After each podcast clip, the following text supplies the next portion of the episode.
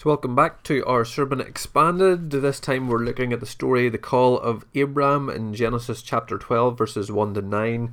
Also, in this week, our guide, we're kind of reading guide through the rest of November and through the rest of Genesis. We are due to look at Genesis 22, 1 to 19, which is the sacrifice of Isaac, but I'm not going to do that in this one. I will take a separate time to look at that because that I think uh, we need to look at that in depth just as we need to look at this call of Abraham in depth as well. And so I'm not going to pile the two in together. I'm going to give the space for both of those, and we'll look at that again. But we're going to look at this call to Abram. It comes very quickly after the Tower of Babel and a number of descendants. We have the Tower of Babel, where the people, and we talked about that last time, and you can look that up and listen to that um, as it's online there. So God disperses all these people over the face of the earth and calls this place Babel. Then there are these generations of Shem and all these people who live certain number of years. And then we have Terah's descendants from whom we find Terah fathered Abram. This is chapter 11, verse 27. Nahor and Haran, and Haran fathered Lot. Haran died in the presence of his father Terah in the land of his kindred in Ur of the Chaldeans. And Abram and Nahor took wives. We have this Terah took Abraham's son, his Lot, Haran, his grandson, and their daughters, and all goes, and they go forth together from Ur of the Chaldeans to the land of Canaan. But when they came to Haran, they settled there. That's immediately leading up to the call of Abraham, and I'll just keep reading. Now the Lord said to Abram, Go from your country and your kindred and your father's house to the land that I will show you, and I will make of you a great nation, and I will bless you and make your name great, so that you will be a blessing. I will bless those who bless you, and him who dishonours you I will curse, and in you all the families of the earth shall be blessed. So Abram went, as the Lord has told him, and Lot went with him. Abram was seventy five years old when he departed from Haran. And Abram took Sarai his wife and Lot his brother's sons and, and all their possessions that they had gathered and all the people that they had acquired in Haran, and they set out to go to the land of Canaan. When they came to the land of Canaan, Abram passed through the land to the place at Shechem, to the oak of Moreh. At that time the Canaanites were in the land, and the Lord appeared to Abram and said, To your offspring I will give this land. So he built there an altar to the Lord who had appeared to him. From there he moved to the hill country in the east of Bethel and pitched his tent with Bethel, Bethel on the west and Ai on the east. And there he built an altar to the Lord and called upon the name of the Lord. And Abram journeyed on, still going towards the Negev. So we have this Abram who we have come across. This is where the story takes a uh, Genesis takes a slightly different turn. We have had these stories of God and humanity and creation. We have had these stories about how humanity acts in the midst of that creation and in relation to God. And then it goes down a very succinct line of these are certain people, and through these certain people we come to this man Abram, and God appears to this man Abram. And so, want to give a little bit of background to this Abram. I've mentioned before that Abram seems to be a nomad in a commentary by Joyce Baldwin, The Message of Genesis, says that it has often been thought that Abram should be described as a nomad. A distinction has been made between long distant nomads of Central Asia and the semi nomads who lived in the edge of settled communities making seasonal movements in order to find pasture for their flocks on and herds. But Abram doesn't fit neatly into either category. Helpful? So he's kind of somewhere in there. He and his father had been city dwellers for whom the long move northwards marked a strenuous uprooting.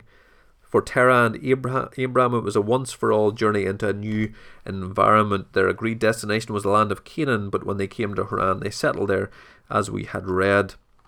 So, Abraham and Terah, his father, th- this was part of a journey. We can assume that they were used to journeying Elsewhere it says that Abram pitched his tent, which marks a, a very definite he settled somewhere, but he doesn't own any land. And later on in the Old Testament and in Genesis, we find out that when his wife dies, sorry, there's a spoiler for you.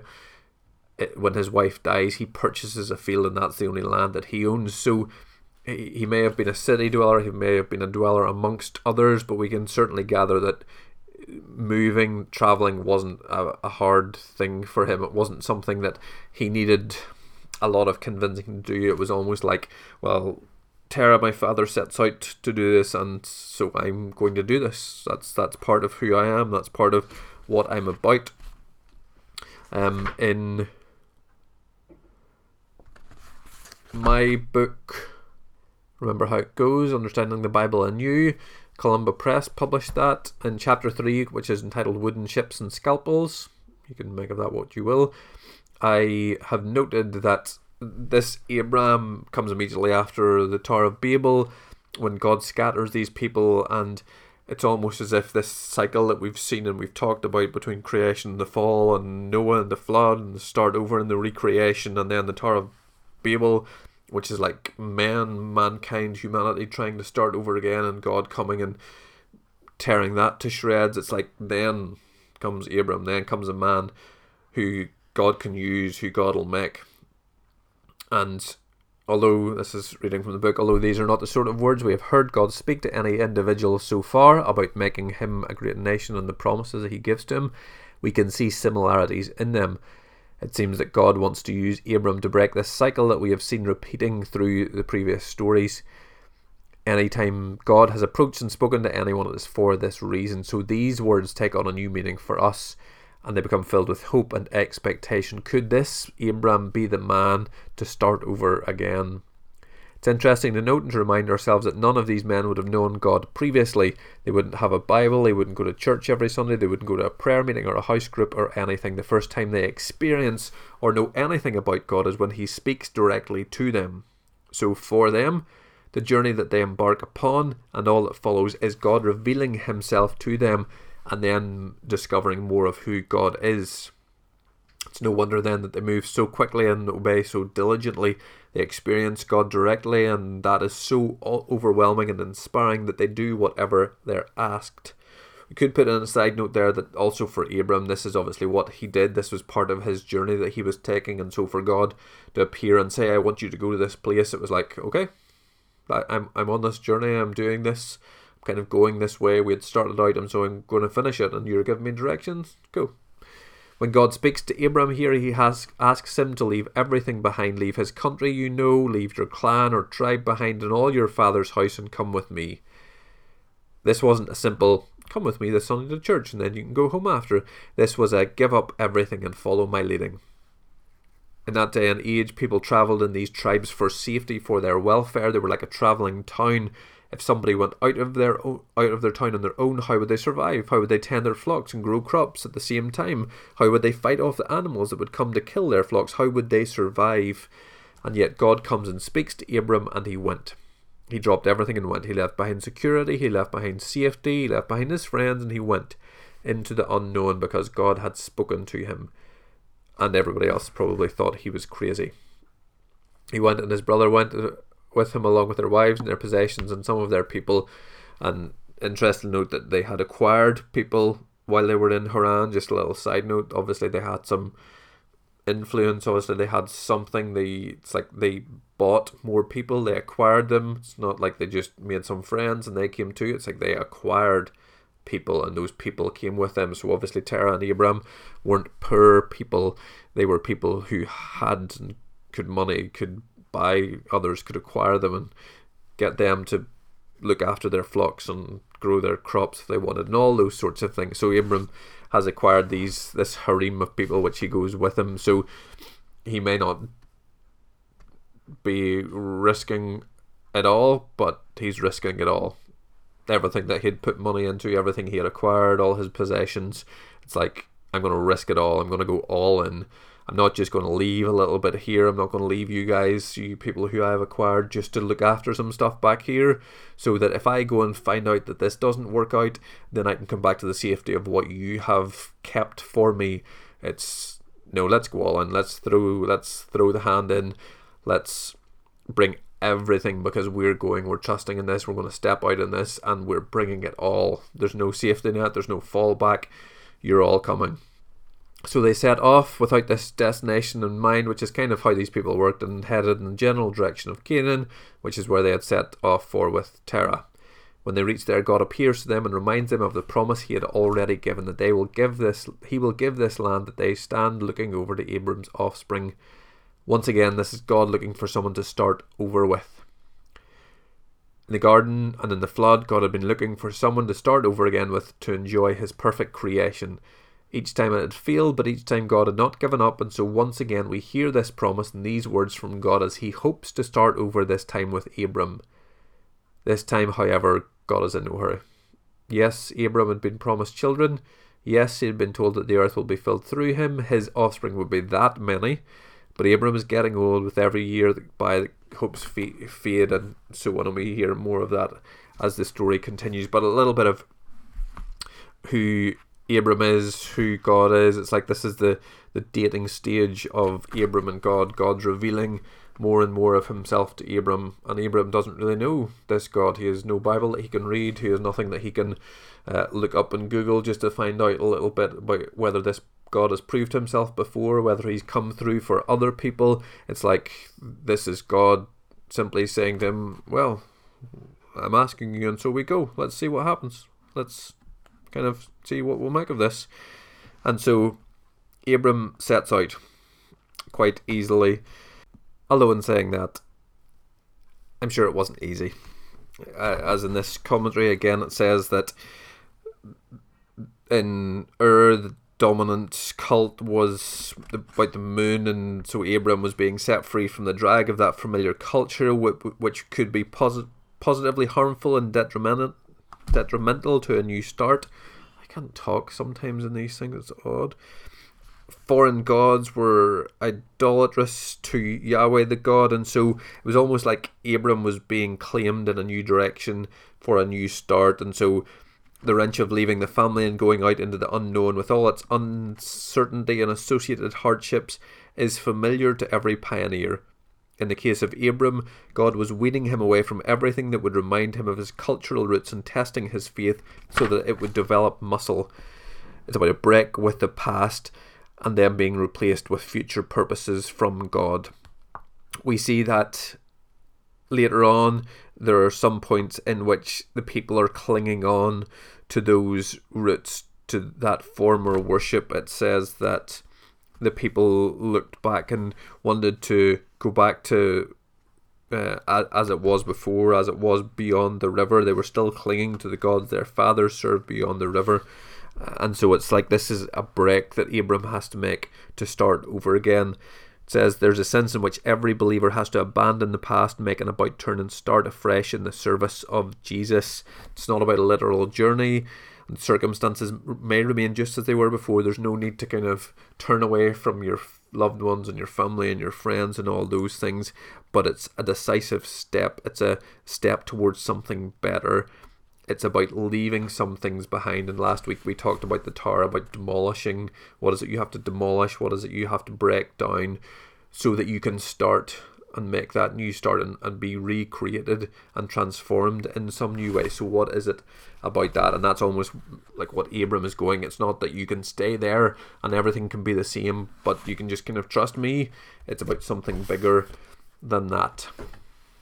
And so that's a little bit about Abram, about what he was going to do.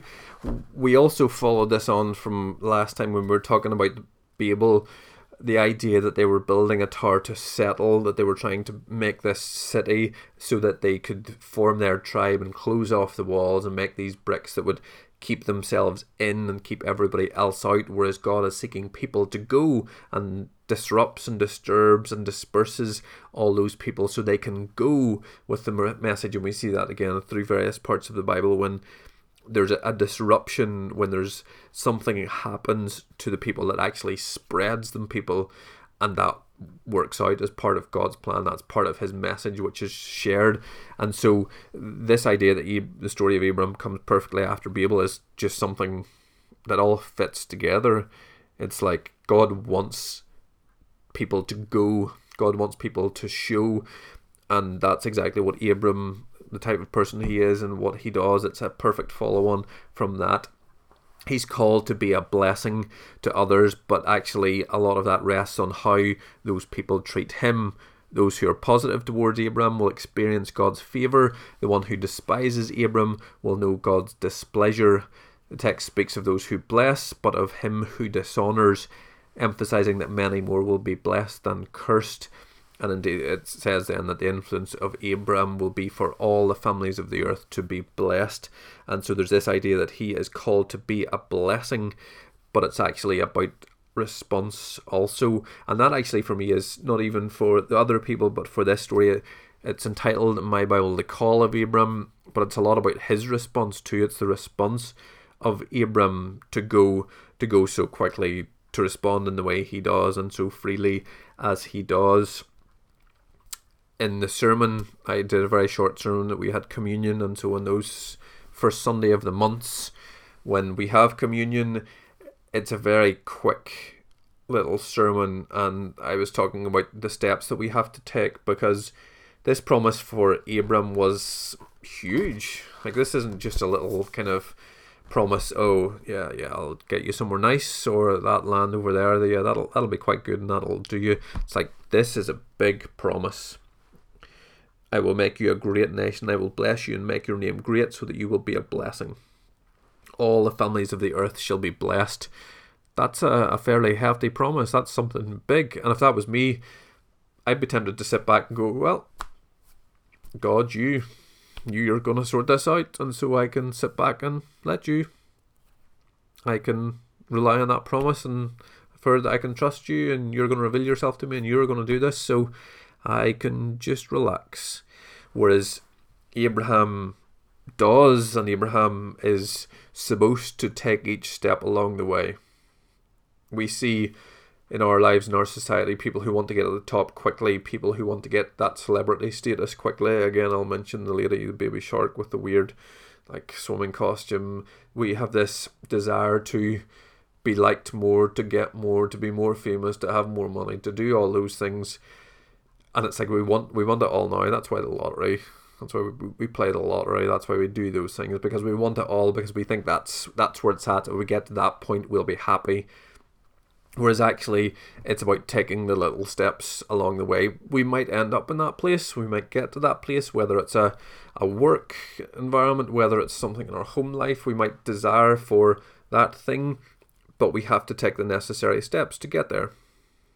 We won't be able to play golf like Rory McIlroy unless we take a lesson or two. Unless we play a lot, we won't get to that point of knowledge unless we read and try to acquire more. We won't get to that position of having our own business if we don't step out and try to get that business. And so we were talking on Sunday about taking the steps, about doing what Abraham did and taking a first step, which was often difficult and hard and taking us out of our immediate comfort zone, taking us to a point where we begin to see God's divine plan unfold and unravel before us, but it requires a step. And we see as we go through the story of Abram that he, he didn't always get it right. In fact, the next verses in chapter 12 are about Abram getting it pretty wrong and deceiving and trying to convince his wife to do something to further their life together, and it all kind of goes wrong for him. And actually, because of nothing that he's done, God's divine plan sees Abram more blessed than he was before. But Abraham like did it all wrong. He kind of didn't go about it in the right way, and yet God uses that. And so those small steps, whether they're right, whether they're wrong, whether they are easy, whether they're hard, are always worth taking. And I'm not saying that you can go out and just do whatever you want, knowing that God will kind of pick up the pieces. We have to be smart, we have to think it through, we have to take measured steps. We can't just run out into the unknown and hope that God will catch us if we kind of come crashing down.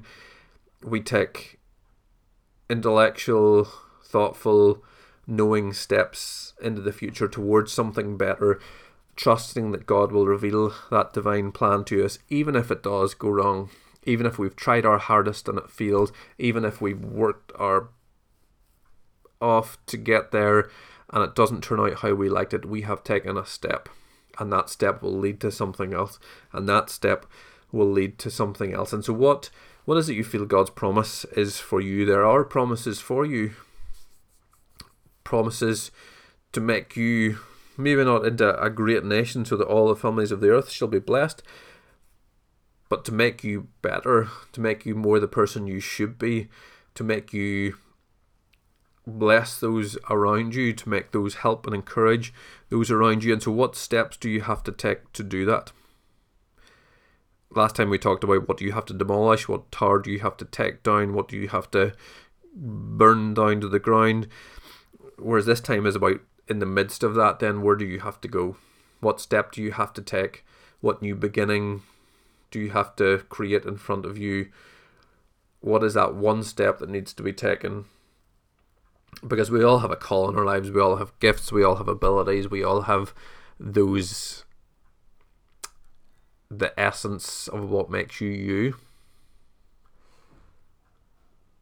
And so, what do you need to do to step more into that? What is it? What is the tower that's crushing that for you at the minute? What is it that's stripping you of your joy? What is it that's dehumanizing you? What is it that's making you angry and downcast and hurt? And so, what are those things you have to burn away? And what are the ways in which you have to step into something better and something greater. And maybe you're doing that at the minute as well. Maybe you have taken steps. Maybe it's not working out the way you thought it would do. But as we go through this story of Abram, we'll see that time and time again it doesn't work out the way he intended. The promise isn't yet realized, but he keeps taking steps. And so maybe in the midst of that, you have to simply find the courage to keep taking that next step knowing that the promise will be revealed, knowing that you can trust God in the midst of it, or maybe you're you're way on down the line and you're getting towards the promise and you can rejoice and encourage others around you to do the same. Where do you have to go to? What do you have to do? What is the step that you have to take? And as you listen, hopefully you have been encouraged, hopefully you have been inspired, hopefully you can know that we're all on that together. We're all taking those steps. We're all progressing in that way. And God is leading us in the midst of that. That's Abram. That's the call he responded to. That's the promise that he has. And we will see that revealed as we continue. If you have any questions, send them to me. If you have any queries, send them to me. And we'll try to answer those as we go. But thank you and grace and peace, my brothers and sisters.